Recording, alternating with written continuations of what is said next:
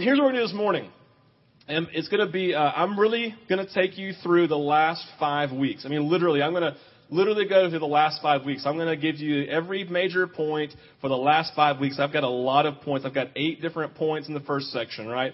And we're going to walk through everything that we've talked about because what we've basically done for the last five weeks is we've created this big picture. It's not, it's a very incomplete picture. It's just the beginning of a picture, but it's still a picture Uh, of, of God moving in our lives, why He does it as our Father, and we kind of created this picture and then how it should land with us. So I'm going to go through the last five weeks, and then I'm going to tell you a story. I'm going to tell you a story of how all of this kind of played it has been playing itself out in my life over the last three years, three and a half years, something like that. So it's just going to be my story, and um, if you, if hope you like it. If not, sorry, and uh, we'll just go from there. All right. So what we've been talking about is that we've entered into 2011, right? We said it's a new beginning. With we said with every ending, there's always a beginning, right? With every ending, there's always a beginning. We said that with these beginnings, with these beginnings, there's always this this fear. So we are in a new beginning. We are in a new beginning, right? That's where we are in our in 2011, maybe in our lives. Maybe you've had this major life change. You've ended something and you are now beginning something else. And we said with the with the uh, with the beginning comes these unknowns, and with unknowns can come lots of different emotions. We can have the fear of the unknowns. There can be anxiety in the context of our unknowns. There can be worry in the context of all, all of our unknowns. We said that's where we are. We're in the this sense of unknowns, and we talked about this uh, picture from Joshua. Joshua was in a, in a in a new beginning. Joshua was in a new beginning with all sorts of of unknowns. They're the leader that they, they all have known, the only leader they've ever known, the best leader in the history of the world, maybe outside of Jesus, Moses, has just died. And this is huge, incredible fear setting in. What are we going to do? And then, then Joshua is raised up, and of course, Joshua is an unproven leader. And so everyone feels compelled to tell him, hey, be strong and courageous. Hey, I'm going to say it again because your face isn't really uh, affirming the reality of be strong and courageous. Be strong and courageous, right? And, and he's like, keep on telling me because I'm freaking out because I'm nothing like Moses. There's all these unknowns. And so they, they start launching into the promised land, right? All these unknowns, and they change their lifestyle, right? The, this nomadic, peaceful lifestyle to now a, a lifestyle of, in, of having a place to, to camp for good in the promised land, and now they're shifting to a lifestyle of war. This is a major, major life change, right? It's a, it's a new beginning. And so Joshua in chapter 3, verse 2 and 3, we've been talking about it, has this really profound statement. He says, Hey, listen, when you see the presence of God, the Ark of the Covenant being carried on by the priests of the Levites, right? When you see the presence of God, get up from the position that you were in and follow it. Because we've never been this way before.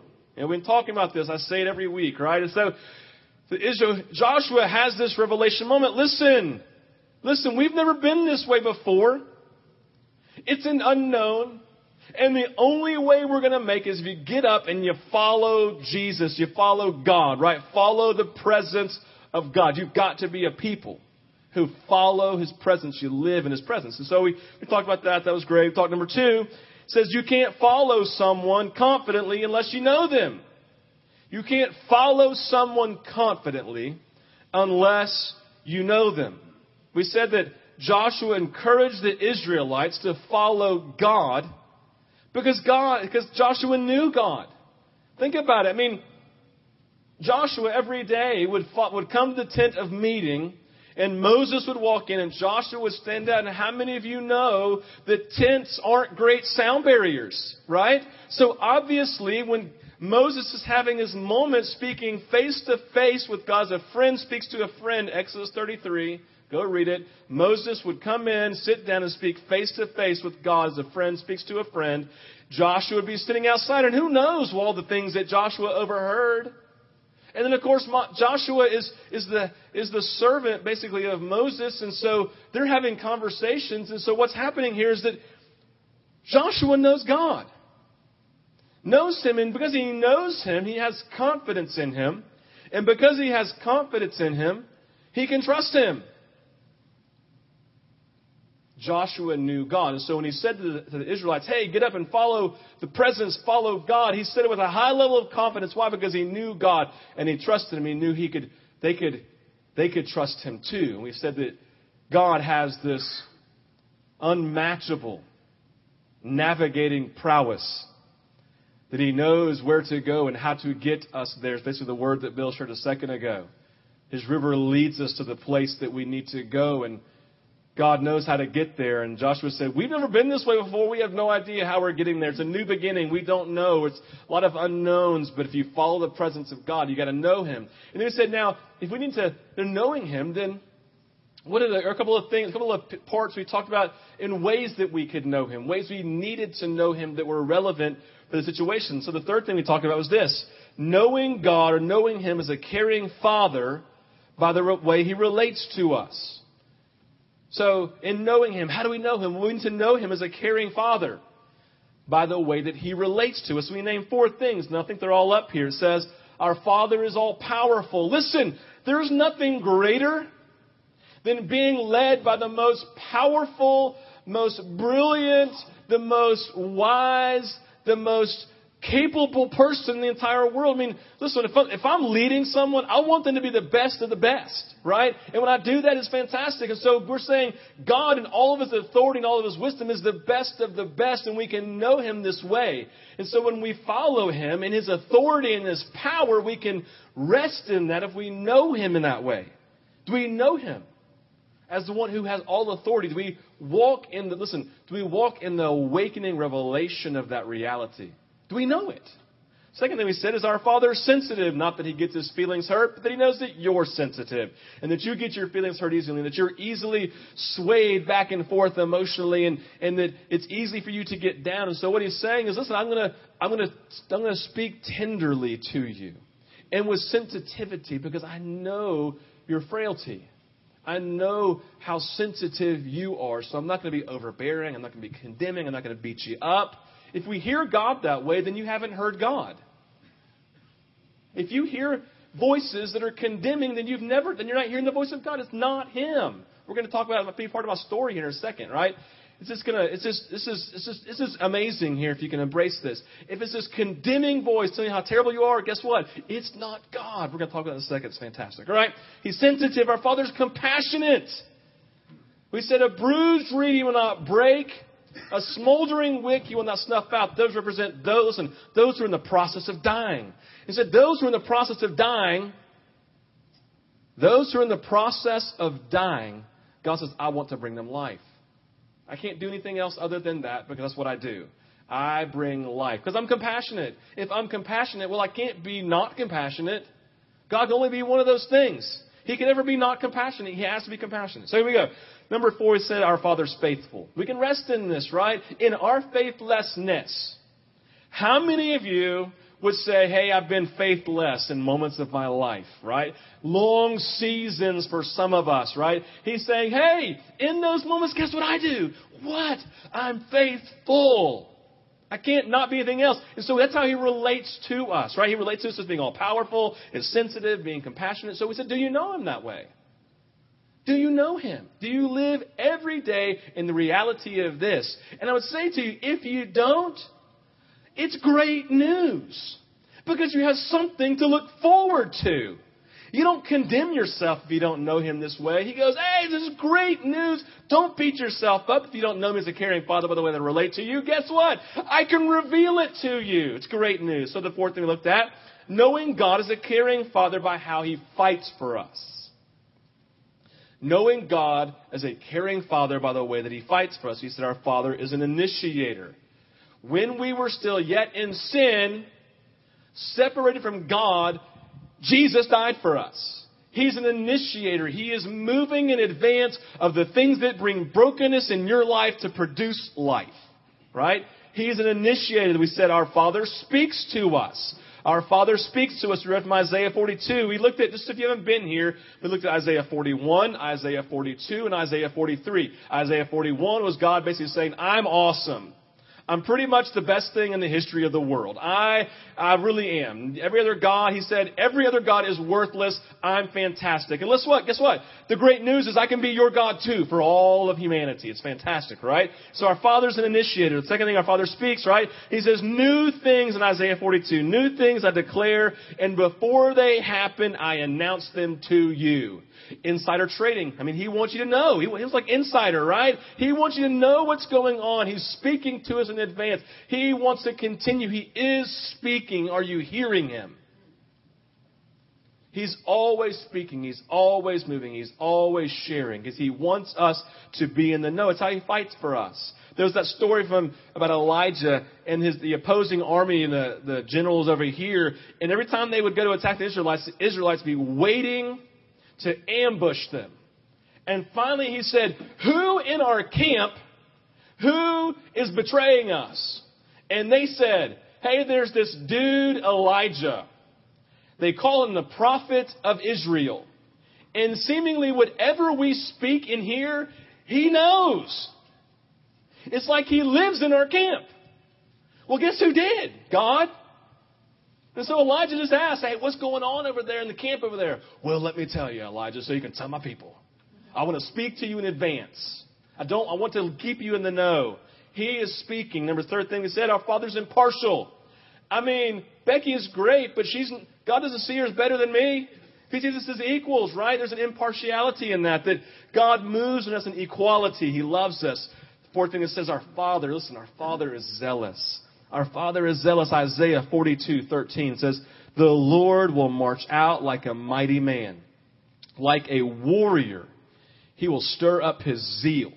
With a shout, he will raise the battle cry and triumph over his enemies." And we said, remember, this is like the gladiator Braveheart moment when they come out and they're trying to get the army all pumped up to go die, right? You're going to go die. Yeah! Right? That doesn't make any sense, but you stir up your zeal for this objective that you had, and what God is saying is, listen, I'm going to stir up my zeal. I'm going to have my Braveheart moment to fight for you. Yeah, right? This is what he does. And so what we asked was this. In talking about how he relates to us and how he fights for us, listen, do you believe it? And do you live every day in the knowledge of this? Do we? I think a lot of us believe it mentally, but we don't flesh it out in how we live our lives. So when a difficult moment comes in life, right? Whether it's a financial thing or whether it's a family member who's died or all of a sudden you have this crisis moment and what do you do? You have the belief you could teach, but how does your life flesh out? Oh my gosh, God, where are you? You're so mean, God. How did you let this happen? I can't believe you. That's how we flesh that out, at least mentally. And there's a moment, hey, God, I need to understand. But when we live in this place without living in the confidence of who He is and following Him with trust, then what we can say is we don't really know him this way yet. And that's great news because he wants to begin to awaken us to this reality in our lives. That he, we can have confidence in him, view him as trustworthy, and get behind him and follow his presence because we've never been this way before. And he's not scared of where we're going. Do you think that God was scared to walk into the promised land and do his thing for the Israelites? No. He wanted to do his thing because he's God. So then we talk about, well, why does he do all this? Why does God relate to him as a father? Why, does, why is he not impartial? Why does he fight? Why is he sensitive? And we said this grace. This defining characteristic we were talking about of God, who God is. Grace. Grace is simply receiving something we haven't earned. This defines why God does everything. Why have we, what have we done to earn this? How have we gained the right to this? And you say, you've done absolutely nothing. I do it, but it's because of who I am, not because of who you are, what you do, or what you have done. I do it because it's who I am. I move. It's grace. I'm going to give you something that you haven't earned. So six was then, well, what is our responsibility? Because we like to do something, right? We like to do something. He said it's simple. Put yourself in a position, put yourself in a position or a posture to receive. Put yourself in a position and a posture to receive. James 4 6. God opposes the proud, but he gives grace to the humble. So we said that those who are proud are like this God, I can do it in my own strength. I don't need anyone's help. I can make it happen in my own power. And God said, Well, I, oh my gosh, I can't, I, I can't move in you. I literally can't move in you because you got your arms like this saying, I, I've got it. I don't need your help.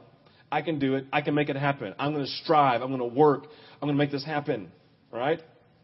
But the humble are those we said who, who live every day like they entered the world, naked and vulnerable and needy before God. And what he says is when you get to that place and you live in a place every day, no matter how gifted and how powerful and how wealthy you are, when you live in that place, then God says, Grace! I can pour it out. Position and posture. Remember, I talked about little Sarah, who she would do this. She's like, I can't find my shoes, Daddy. I can't find my shoes. Where are they, Daddy? She's like this. I'm like, honey, why don't you look three feet behind you? Because the shoes have been sitting there the entire time. Oh, daddy, right? Three feet behind her, grace, right? She had not put herself in the position or the posture to see the th- shoes sitting three feet behind her. It was simply this the shoes are already present. Grace is already being poured out. It's simply putting ourselves in this position of humility before God, a posture of humility, of receiving. And we said that the posture and the position, what does it look like? Well, Jesus modeled it for us. It was the context of relationship. And so he said, I'm going to, the posture is simply a, a relationship with God. And so he exhibited it by, by speaking to God every day. We've made it some religious duty. We call it prayer now, right? But he was just having a simple conversation back and forth with God about life. And he was, I mean, listen, when he came in in Luke 4 and he opened, he went straight to the scroll and Isaiah 61, pulled it out, and he read it in their presence. How come, why do you think he knew Isaiah 61? Well, he'd been reading the Bible, right? It wasn't a duty that he had to do to make sure he was a good person. It's what he did so he could learn and be in relationship with God. To learn about it, be in relationships. We don't read our Bibles so we can check it off and say, hey, I now twisted God's arm by reading my Bible today, so I'm going to have a good day. I've prayed today for 15 whole minutes, so God's going to give me a good day. No, it doesn't work that way. We do it to cultivate relationship. Why do you think Jesus fasted? So he can say, all right, God, I fasted now, so now I can twist your arm to get what I want. No, he fasted because I just, I want to die to this part of me in my flesh because I can just be connected to you and have life. See, all these things that he did, were not to twist God's arm to get something no matter what it was. It was to cultivate a relationship. That's the posture and the position. It's relationship and doing what we can to pursue and cultivate that relationship. That's our responsibility. So, so what if we ignore Jesus? That's number seven up here. What if we ignore Jesus? Remember we looked at the end of Isaiah 42 and it said, I think it was like verse 16 through 23 or something like that. It said, and it was God venting his frustration because his children, his people, were ignoring him. It said that God would speak and they would act as if they couldn't hear him. And God would move and they would act as if they couldn't see him. So basically, they were ignoring God speaking and moving in their life. They would kind of that whole thing we talked about when, when my girls used to cry in, at night when they were infants, and I would just pretend like I couldn't hear them because I knew if I ignored them long enough, Randall would get up and take care of them, right? That's what that's that's it. You know, we talked about that. There's a long man. Don't forget that story. Go back and listen to the podcast if you missed it. Right? Some good stuff about ignoring your wife. Um, but no, seriously, this whole piece about it, we ignore God. And so we say, what is, what happens? What does God do? Because end of Isaiah 42 said that God gets really frustrated with us when we don't listen, we don't respond. So we say the first thing is grace. Listen, this is hard. Grace allows for repercussions. Grace allows for the repercussions of sin. You know what repercussions are. If you read the end of Isaiah 42, what happens? It says they are dragged off into captivity, stripped from their home. And we said that God will allow us to hit rock bottom in hopes that we will turn back to Him. That He is long suffering and He's patient with us, right? it's kind of a last ditch effort in a sense, saying, listen, they've reached the point of no return. I'm going to release them to it in hopes that in releasing them, they'll turn. I mean, that's the story of the prodigal son. The father looks and says, I don't want to release you. God doesn't want to release us. But His grace recognizes, I've got to release them in hopes that they'll hit rock bottom and at the end turn back like the prodigal son. And the prodigal son took everything. The father knew he was going to do. He knew he was going to waste everything. He was going to live a life opposed to the family name. And he allowed him to go in hopes that he would return. And when, and when he did, what happened? It says, he said, all of a sudden came to his senses and he returned home. And the father was waiting for him. Right? We see it again in the New Testament too, with Paul saying, Hymenaeus and these other people said they were living their life, they opposed God, so I returned them over to Satan. Man, that's a that's brutal. All he's simply saying is, I knew there was a point of no return, so I released them into it, hoping that in hitting rock bottom they would turn back. So what we get at is simply this. In our life, grace allows for repercussions of sin. We're not making a full theology on the theology of suffering in this. We're saying, no, if we live in willful disobedience every day of our life, God will allow, will give us into that, give, give us over to that in hopes that we'll turn back to Him. But we said, now, so if that's the case, then what happens? Well, Isaiah 43, it basically can be summed up in this way. Even in this, it said, God still moves in our lives. Isaiah 43 1 said, but now, which means everybody open up your ears because I'm about to speak and I'm God. But now, I who created and I who formed you, I will redeem you. What he's simply saying is, even though if I turn you over, and we continue to look at the verses, and basically it said, even though I turn you over to this, I am still your father. What it means, creator, the one who formed you. I'm still your father. I can be nothing but your father. And even though I've turned you over, I will still be moving with all of my power and all of my might to bring you back to the place that's broken. I will redeem you. And the very last three words says, cause you are mine. You are mine. And then he named later, he said, he said, talking to him, he said, listen, for I am the Lord. I am the Lord I am the Holy One of Israel. I am your Savior. And what we, and everyone who heard this would have understood what was going on. God is eternal and He expresses it by the name that He gives to Himself here in Isaiah 43 because what we find is in, is in Exodus chapter 3, in Exodus chapter 6, first He says, who shall I say sent me? Moses said. He said, tell them I am that I am.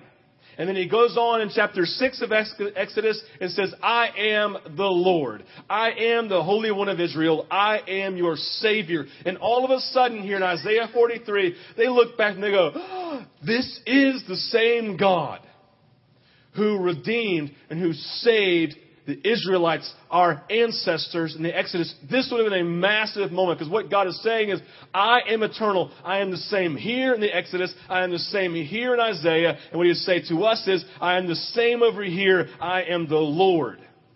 I am the Holy One. I am your Savior. Right?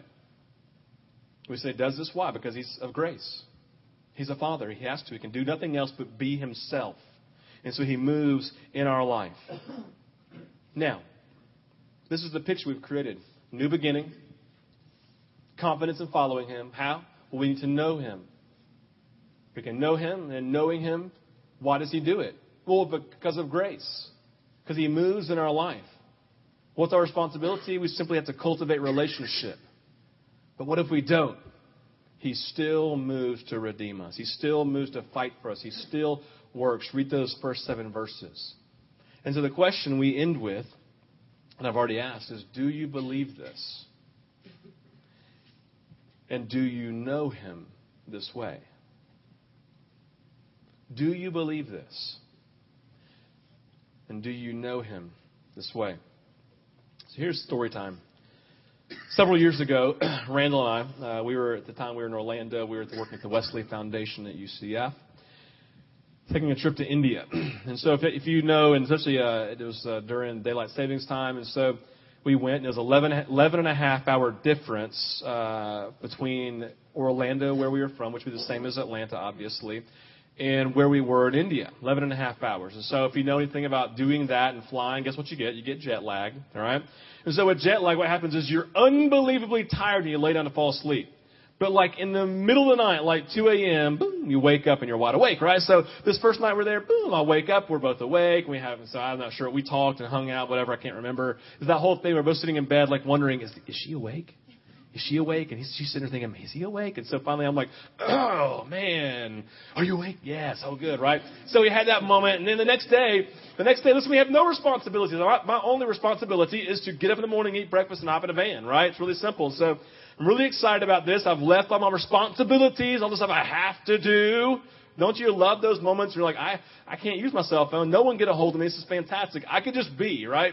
So I do that through the first day in India. Second day, so at the end of that day, we go to sleep, and I'm thinking, my gosh, we've worked so hard all day today. I'm really, really tired. I'm going to sleep great. Boom, 3 o'clock in the morning. I'm wide awake. So fantastic. But this is something different. When I woke up this time at 3 a.m., I felt this weight on me. Not like a, a physical weight. I'm like, what is that? But this like the internal weight on your mind that you feel like, and usually I was, I was sitting there thinking like, this, this weight is akin to what I feel at, at home with all of the pressure of everyday life. All of my responsibilities and all the things I have to get done, and all the people have expectations of me, and all this stuff I've got to get done, you know, and, and so I'm like, what, what is this? Why? It's 3 a.m. in the morning in India. I'm jet lagging and I'm feeling this familiar weight, this pressure that I feel every day of my life. And I just had this rhetorical question is in my mind. I'm to God. I was like, what is this? Not expecting, I was not, I was not wanting to have a moment with the Lord. I was wanting to fall back asleep, right? But I just asked the question to the Lord because He was the only one awake. And so I was like, Lord, what is this? And the Lord responded immediately one of those, not an audible voice where like the room shook, my bed shaking, but one of those internal audible voices. I'm like this. It was the Lord. And he said to me, You don't love yourself. And I went, and all of a sudden he said those words, You don't love yourself. And immediately, everything that I hated about myself, I began to name. You are a terrible father. You are a terrible pastor. You are a terrible leader. You are a terrible husband.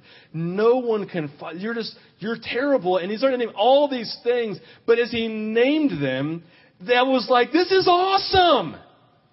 Because as soon as I named these things about not loving myself and naming all these terrible things about myself, I felt free.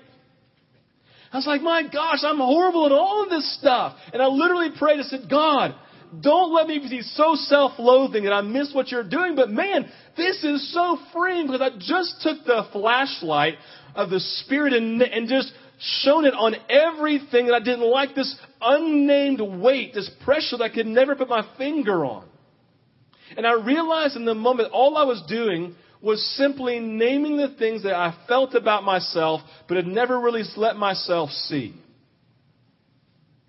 There's a huge difference between me hearing the voice of the enemy condemning me with those same things versus the voice of the Lord coming to set me free because when the voice of the Lord spoke, I began to feel freedom. And I began to say, and like, God, I just don't love myself. And I'm like, this is so great. I finally named it. And so I just said, God, what?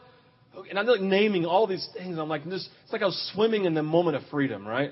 It's a revelation, awakening moment like I've been talking about. Like, God, what is this? How do I? So I said, God, what do I do? And again, I'm like, okay, was he going to answer me again? And immediately he said, and all immediately he began to sing a song over me. It was a mixture of two songs I'd heard before, and it went, all that I desire is just one thing. Awaken love in me. It went like this, is all that I desire is just one thing. Awaken love in me. All that I desire is just one thing. Awaken love in me. And I begin to sing this, and all of a sudden the Lord is singing it over me. And I'm singing it with Him in my mind. In literally like 15 minutes, I'm just singing this song with Him. And I, I know it sounds oh, just really dramatic, but it was like this crazy moment, because that's just never happened to me before, right? All that I desire. And I realized that this was the cry of my own heart. All that I desire is just one thing. Awaken love in me. I'm crying out to God. All that I desire is this one thing. And I realized in the moment I didn't love anybody. Because the great commandment says, love God by your heart, soul, and mind. But it says at the same time, love your neighbor as you love yourself. And all of a sudden I realized in a moment, I can't love anybody because I don't even love myself. I can't show grace and mercy to anyone out here because I can't even show my, I can't, I can't receive grace and mercy. Because I think I'm terrible. Everything's going on. This is, I'm terrible, but I'm like, well, this is awaken love in me, right? All that I desire. Come on, singing it louder. I had these revelations. I mean, you know I mean, revelation. That sounds so, oh, but it's like this, like, oh, I just understood, right? I just understood. All that I desire is just one thing, awaken love. And I'm just singing this over and over and over and over and over and over and over and over again and on and on and on. Every time I sing it, I realize, my gosh, this is where I am. I, I'm just think I'm awful. And, and because of me thinking I'm awful, I can't love anybody. And I can't receive grace and I can't even receive it from the Lord. And so I recognize, God, God, this is what you mean. Not this like, hey, I want to talk about how awesome I am because I love myself. Nothing like that, right? That's a selfish thing, but just this, I want to be true to who I am as a son of God and how he feels about me. And all he wants, all he's basically saying, and they had this thing like, oh, and you're singing this over me. All that you desire is just one thing, to awaken love in me. This is fantastic. So I'm living in the moment, right? And then all of a sudden I'm like, but how do I do this, right? I mean, it's like I have this like, oh, freak out moment, right? And so I said, so I said, God, what do I do about this? Don't you love how you make it all about yourself, right? What do I do about this? And he just goes, like I've been naming it here, I basically stole his own word from me three years ago grace! Grace! He begins to scream it over me. Grace! And what I realized in the moment was that I could never awaken love in me for anyone or anything. I could never do it. I couldn't make it happen. God had to awaken love in me, and it was something only he could do. And guess what? I knew in the moment he desperately wanted to.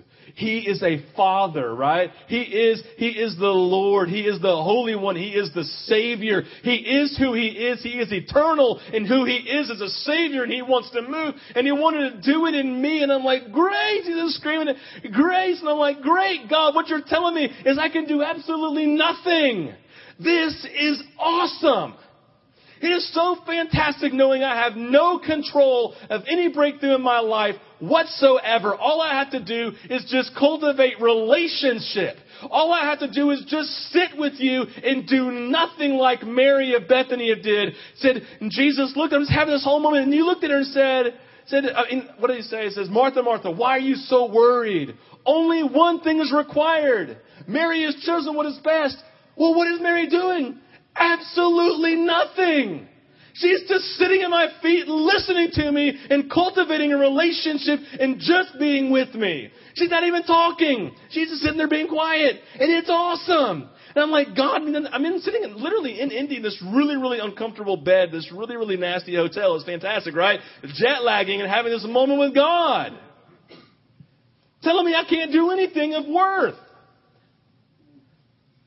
I'm like, this is awesome. I am awful.